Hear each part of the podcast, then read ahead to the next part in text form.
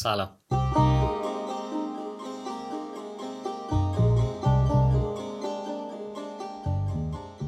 من علی الهامه و شما به قسمت دوم از فصل اول پادکست مدرسه نرو گوش می‌دید.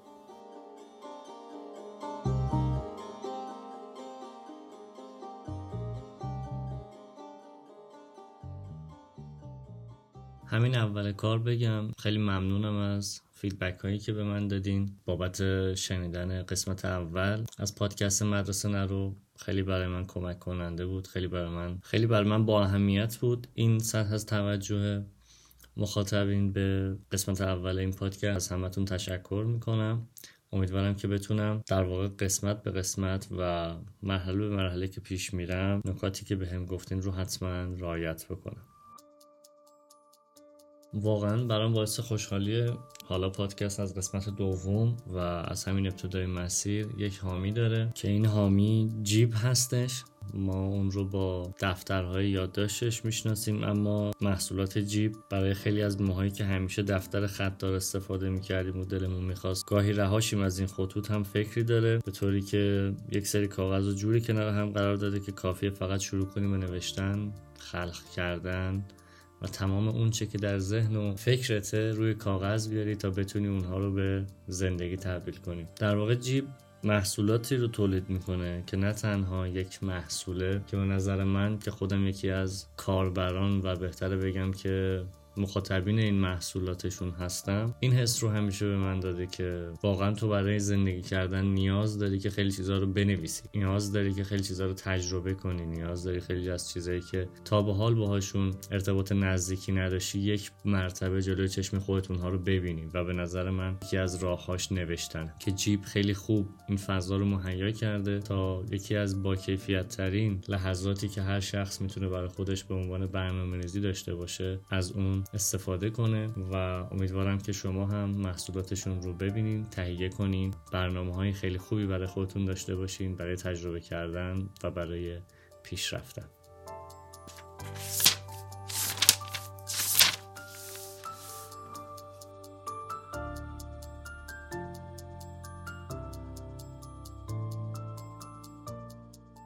توی قسمت قبل از این صحبت کردیم که ما یک جهانبینی مبتنی بر مدرسه برامون ایجاد میشه. حد فاصل سالهایی که توی مدرسه به نوعی زندگی کردیم و بعضی چیزها رو همونجا به عنوان یک سری از مفاهیم آموزشی اونها رو یاد گرفتیم. برامون یک جهانبینی ساخته شده که شاید بعد از خروجمون در واقع از فضای مدرسه به لحاظ فیزیکی همچنان اون جهانبینی با ما همراهه. یک طرز تفکر یک سبک فکر کردن و یا یک نوع نگاه به تمامی مسائل همیشه با ما همراه بوده. چه بسا اینکه گاهی اوقات برای ما همیشه یک موضوعی وجود داشته که خودمون بهش فکر کردیم چرا ما داریم در مورد یک مسئله اینطور فکر می‌کنیم؟ اما هیچ وقت به این فکر نکردیم که چی شده که در واقع همه مسائل و موضوعاتی که پیش روی ما قرار می‌گیرن ما برای اونها فقط یک فرمول داریم و فرمول دومی در کار نیست شاید. می‌خوام جلوتر برم و از این بگم که در واقع فضای مدرسه به چه علت یک سری تاثیراتی گذاشته روی ما و یا همچنان یا این تاثیرات رو می‌گذاره یا نه و چطوره که وقتی که ما با یک سری مسائل مواجه میشیم در نظرمون نمیاد که باید چطور باهاش برخورد کنیم برای اینکه بتونیم حداقل آسیب کمتری اول به خودمون و تاثیر بیشتری توی نتیجه که می‌خوایم ازش حاصل کنیم به دست بیاریم.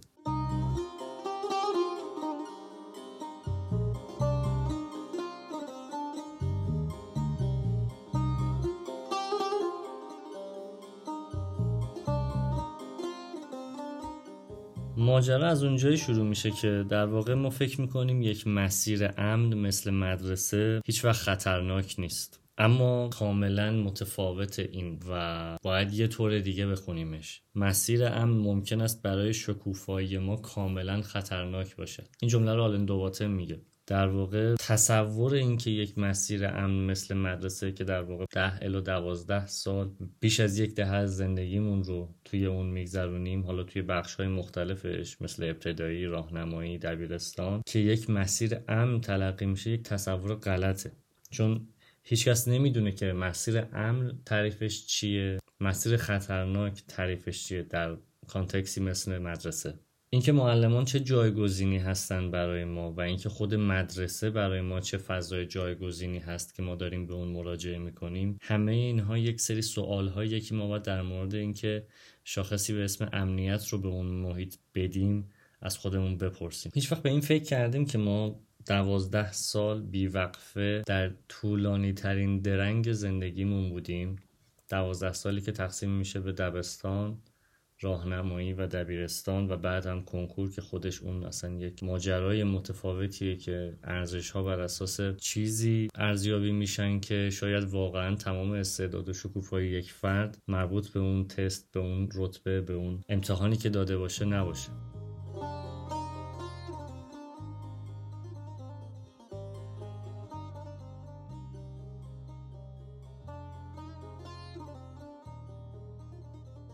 اینجا می‌خوام در مورد کلمه امتحان یک ماجرایی برای شما تعریف کنم. ما یک زمانی رو داریم توی در واقع حدود قرن 18 توی آلمان که امپراتوری پروس اونجا خب خیلی تمرکز داره خیلی به توانمند شدن محیط قلمرو خودش فکر می‌کنه و به دنبال اینه که بیاد از دلیل اینکه به ناپل اون و جنگش با ناپل اون شکست خورده یک ریشه یابی بکنه که علت این شکست رو پیدا بکنه. قرن 18 خب خیلی قرن مهمیه توی پروس و توی اروپا. خیلی کارهایی کردن کلا پروسی ها که برای اولین بار بوده. یعنی اصلا انگار یه سری اتفاقاتی رو رقم زدن یه سری تصمیم گیری ها کردن که بعدش کلمه سیستم رو بهش وصل کردن و یک سری یک سری تعداد سیستم هایی رو توی فضای کاری فضای فضای زندگی فضای اداری و فضای نظام آموزشی ایجاد کردن که اصلا ما وقتی دنبال کلمه سیستم به علاوه یک سری چیزها میگردیم ریشش به پروس ختم میشه و خب این خیلی جالبه.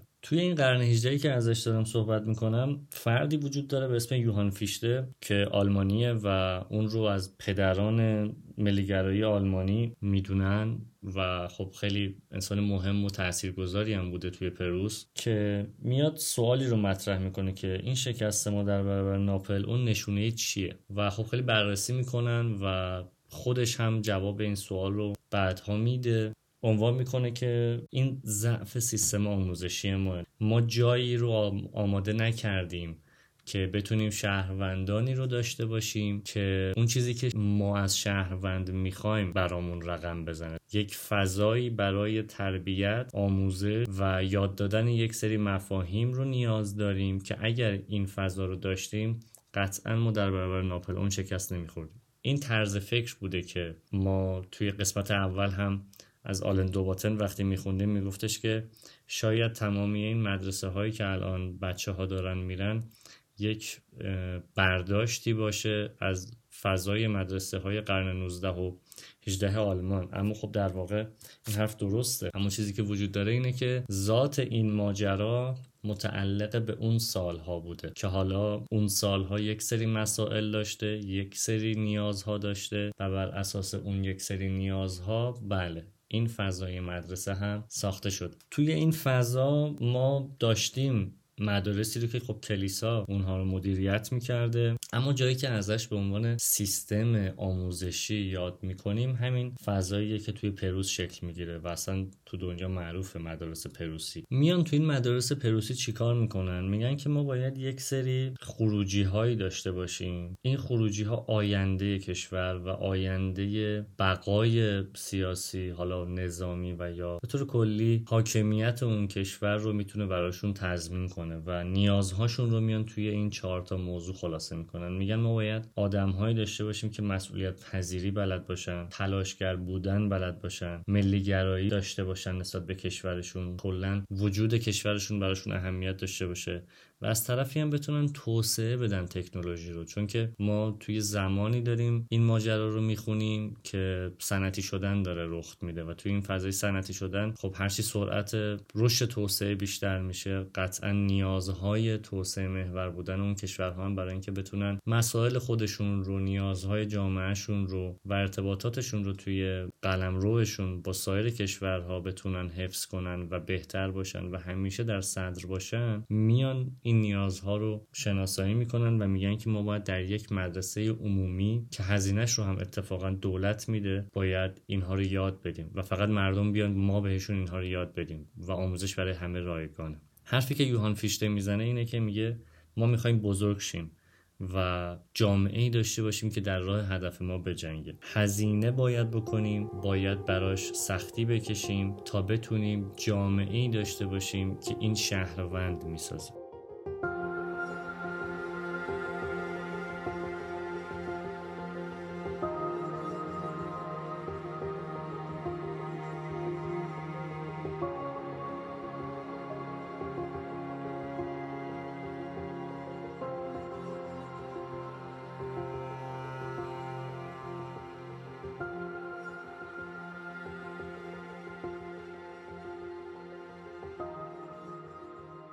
میدونید کاری کردن در واقع توی قرن 18 که خب خیلی از جاهای دیگه دنیا اومدن همین الگو رو برداشتن سالها ازش استفاده کردن دیدن نتایج خوبی میده بقیه ازش تقلید کردن و به نوعی اقتباس از این فضای مدرسه قرن 18 پروسی یکی از پایه‌ای ترین و در واقع میشه گفت ریشه ترین نقاطی بوده که در تاریخ وجود داره به عنوان محل رجوع تمامی کشورها برای اینکه بتونن یک سیستم آموزشی یک پارچه بذارن. و خب کم و بیش می‌بینیم هنوز هم همین سیستم وجود داره. خیلی تغییری نکرده. فقط شاید ممکن باشه توی بعضی از شعونش مثل اینکه چطور آموزش بدن و یا تکالیف چطور باشه اینکه بیشتر روی حوزه های مفاهیم طبیعی تمرکز کنن یا مفاهیم بروز که اونا دیگه بسته به زمان حال برخیش تغییر کرده. اما خب ذات همونه.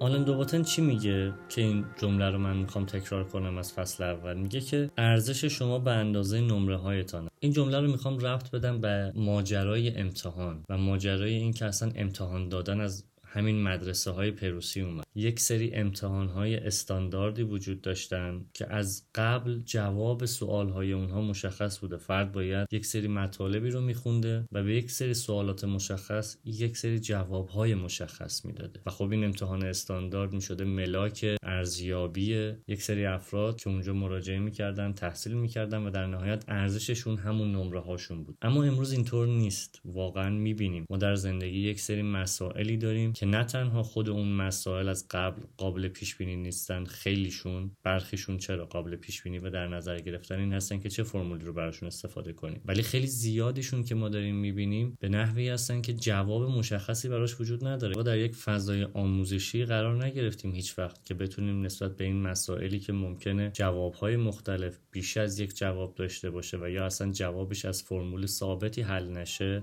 بهش فکر کنیم.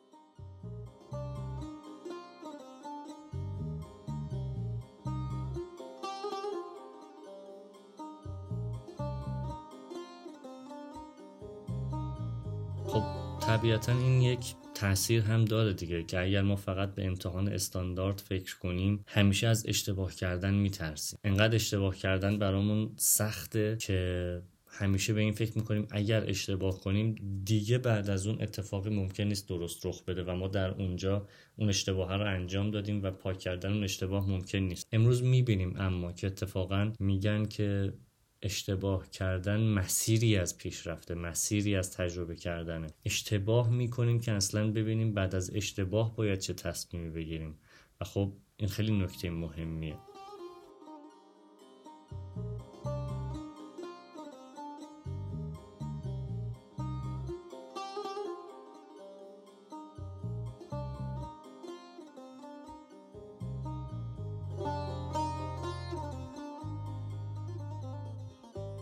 آلن دوباتن یک سوالی رو مطرح می‌کنه که میگه حالا ما همه اینها رو کشف کردیم فهمیدیم که یک سری ارزش گذاری ها بوده یک سری روش ها بوده و یک سری الگوها بوده که مدارس از اون تبعیت می‌کردن و جهانبینی ما هم مبتنی بر این الگوها بوده. اما آیا ما حالا حاضر هستیم که از مدرسه درونی خودمون خارج بشیم؟ در واقع ما شاید الان سنین کودکی و نوجوانی که مدرسه می‌رفتیم و نداشته باشیم طبیعتا. 25 سالمونه 30 سالمونه 45 سالمونه 50 سالمونه. اما هنوز در یک فضای ذهنی قرار داریم که اون الگوریتم و اون جهانبینی هنوز در ما وجود داره و ما ازش استفاده می‌کنیم.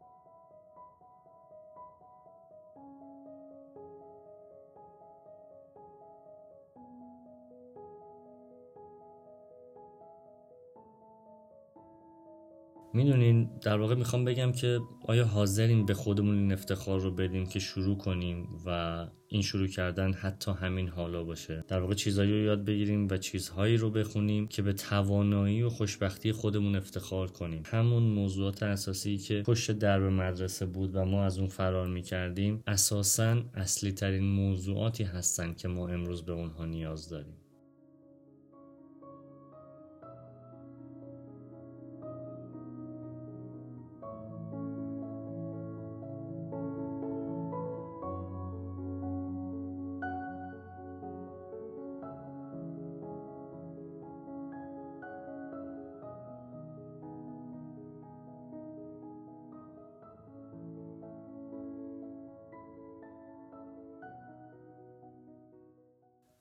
دوباتن توی شروع فصل دوم کتاب خودش این رو میگه که اساسا به اجازه احتیاج نداریم. یعنی اجازه برخواسته از ترس از اشتباه کردنه. یعنی ما اجازه می‌گیریم که سوالی رو بکنیم موضوعی رو تکرار کنیم که شاید خودمون آگاه باشیم از اینکه جوابش چه چیزی هست. اما در ما یک ترسی شکل گرفته که ما رو مجبور می‌کنه به اینکه حتما اجازه بگیریم. اجازه گرفتن باعث میشه که خلاقیت شکل نگیره. اجازه گرفتن باعث میشه که فضای واگرایی ذهنی ساخته نشه.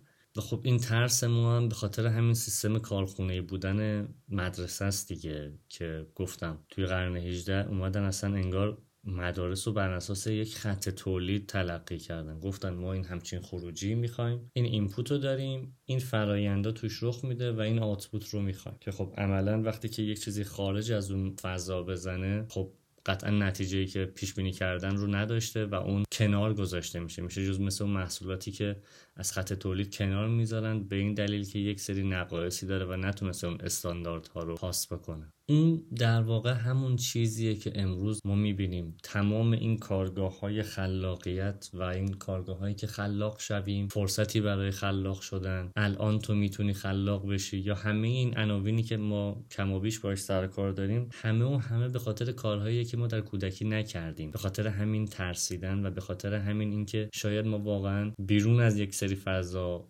هایی که برامون ترسیم می‌کردن فکر می‌کردیم. اما خوشیمون نبوده براشون و دوست نداشتن ما نسبت به این مدر دیدگاه توجه بیشتری داشته باشیم و بخوایم اون چیزی که دوست داریم انجام بدیم. و خب این یکی از مسائلیه که توی این مدل فضا و این فضای مدرسه قرن 18 همی که بر اساس نگاه کارخونه ای ساخته شده و همچنان هم هنوز ادامه داره فقط رنگ و بوش عوض شده سر و شکلش رو عوض کردن ادامه داره. و اصلا یک جوری توی اولین سالهای زندگیمون برامون یک سری تصورات ساخته شده که هیچ چیز به اندازه تصور نیاز به این که ما همیشه برای انجام کارهامون برای یک سری کارهای شخصیمون هم حتی نیاز به این داریم که اجازه بگیریم همیشه و همیشه با ما همراهه و شما ببینید دیگه چقدر ممکنه این فضای ترس و این فضای اینکه تا اجازه صورت نگیره گرفته نشه هیچ اتفاقی رخ نمیده اگر تو بخوای. و خب می‌بینیم دیگه اینجا ما یک انبوهی از تفکرات از پیش تعیین شده داریم و باهاش بزرگ شدیم که همون جهانبینی مبتنی بر مدرسه رو برای ما ساخته که به ما میگه چه بایدی صحیحه و چه نبایدی غلط. به ما میگه که مجاز به انجام چه کاری هستیم و مجاز به انجام چه کاری نیستیم. حتی گاهی اوقات وضعیت آرزوهامون رو هم به دست خودش می‌گیره و اینکه مهربونی چیه خوبی چیه و رفتار درست چیه رو حتی بعضی اوقات تاثیر می‌ذاره توی ذهن ما و ما باید ببینیم که چطور باید از این فضا خارج بشیم.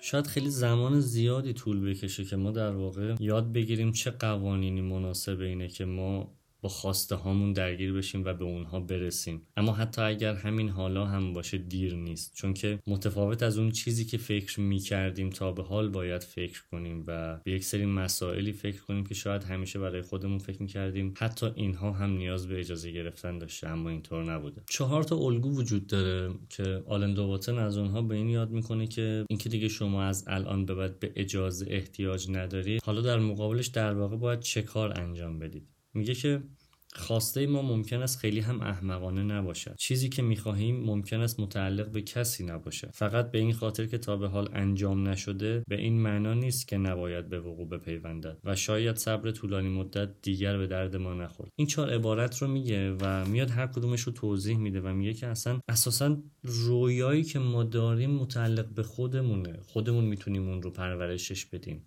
بدون اینکه از کسی اجازه بگیریم. دلیلی بر اجازه گرفتن وجود نداره اگر ما خودمون به یک موضوعی رسیدیم. ما مستحق رسیدن به اون و می‌تونیم خودمون به خودمون جایزه رسیدن به یک نقطه ای رو بدیم که هیچ کسی در اون منتظر ما نیست. و این باعث میشه که ما همیشه به این فکر کنیم که اگر این کار انجام نشده پس بعدا هم انجام نمیشه. نه اینطور نیست. تنها تفاوتی که اینجا وجود داره اینه که دلیل اینکه یه سری ایده های خاص تا به حال اتفاق نیفتادن لزوما غیر قابل قبول بودن اونها نیست. در واقع به این دلیل که رفتار انسان تا به قبل از این که شما سراغ اون برین و یا هر کدوم از ما سراغ یک موضوعی بریم به این دلیل بوده که کمبود ابتکار حس می شده. یعنی شاید افراد تا نقطه ای از رسیدن به اون هدف می‌رفتن اما ابتکار عمل رو نداشتن و خب این ابتکار عمل همون ماجراییه که ترس اون رو محدود می‌کنه. شاید کلمه ترس براش اینجا یه ذره معنی درستی نباشه. یعنی لغت درستی براش نباشه. اما یک عاملی از جنس ترس که باعث میشه اون ابتکار عمل از فرد گرفته بشه و ما باز در اون نقطه به این فکر کنیم که همه منتظر اجازه یک نفر یا یک فضا یا یک سازمان یا یک ارگان به طور کلی منتظر اجازه هستن برای اینکه اون کار رو به نهایت برسونن. که خب اگر اینطور باشه دیگه واقعا اون صبر طولانی مدت هم دیگه به درد ما نمی‌خوره. یعنی هر چقدر ما به خواسته هامون زمان بدیم طول بکشه تا بهشون عمل کنیم عملا کیفیت اونها بهتر نمیشه. عملا در این به تعویق افتادن برای انجام کارهامون و رسیدن به هدفهامون که خودمون اونها رو ساختیم باعث نمیشه که یک دفعه اونها رقم بخوره. و خب این این همون تاثیر باز همون ترسیه که باعث میشه که ما اجازه بگیریم. ببینید اصلا چقدر ما الان داریم کلمه اجازه رو تکرار می‌کنیم. یه بار با خودمون مرور کنیم ببینیم تا به حال شده بهش فکر کنیم که چقدر بعضی کارها رو به صورت ناخودآگاه اجازه گرفتیم و انجامش دادیم. می‌بینید دیگه رسیدیم به جایی که یک سری مسائل رو وقتی بررسی می‌کنیم می‌رسیم به اینکه واقعا اگر بخوایم باید این جمله رو برای خودمون حفظش کنیم که از حالا به بعد زمان اجازه گرفتن به پایان رسیده. فرصتی برای این وجود نداره که در واقع منتظر بمونیم به تعویق بندازیم به خاطر اینکه یک نفر دستی که ما بالا آوردیم رو ببینه و بعد به ما اجازه بده. اما این ماجرا تمام شده. این ماجرا خیلی وقته که به پایان خودش رسیده و ما فرصتی داریم برای اینکه خودمون به خودمون اجازه بدیم برای کاری که دوست داریم اون رو انجام بدیم و خارج بشیم از مدرسه درونی خودمون.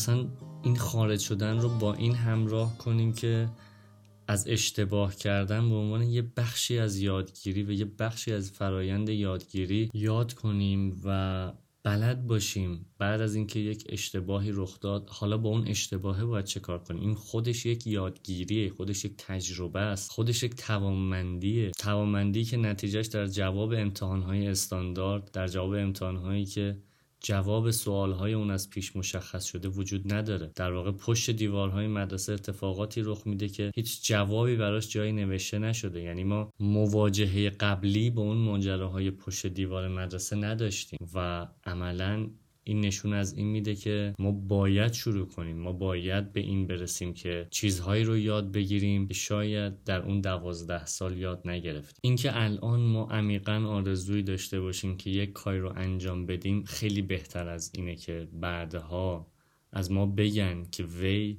آرزویی برای انجام این کار داشت. از دل این ماجراهایی که ما بهش برمیخوریم همون ادامه راه خروج از مدرسه وجود داره. اون مدرسه ای که درونمون همچنان کشش داره و همچنان برخی جذابیت های خودش رو به ما نشون میده و ناخداگاه ما هنوز به اون سمت سوق داره.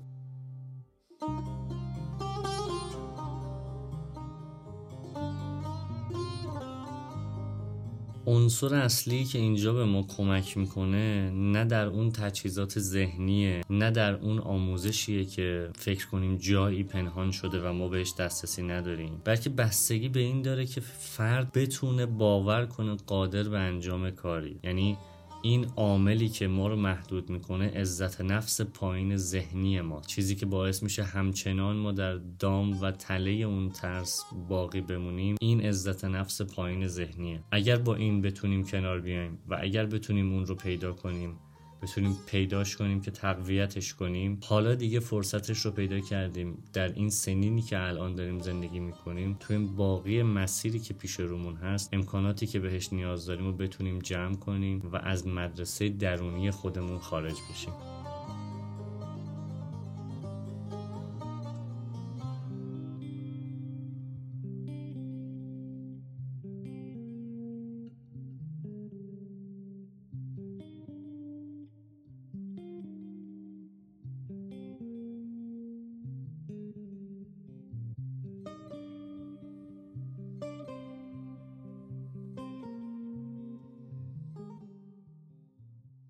که شنیدید قسمت دوم از فصل اول پادکست مدرسه نرو بود و من علی لامهی هستم که شبها این پادکست رو ضبط می‌کنم. یه بار دیگه اینجا از جیب تشکر می‌کنم که حامی من بود برای تولید این قسمت و امیدوارم که حتما به محصولاتشون سر بزنید و اونها رو تهیه کنید. تا قسمت سوم امیدوارم که حالتون خوب باشه. ممنون میشم. مجدد نظراتتون رو حتما به من بگید. ما در نرم افزارهای پادگیر اپل پادکست کست باکس اسپاتیفای شنیده میشیم. یک کانال یوتیوب هم داریم که ویدیوی قسمت هایی رو که ضبط می‌کنیم اونجا می‌ذاریم. ممنونم از همراهیتون. تا قسمت بعد.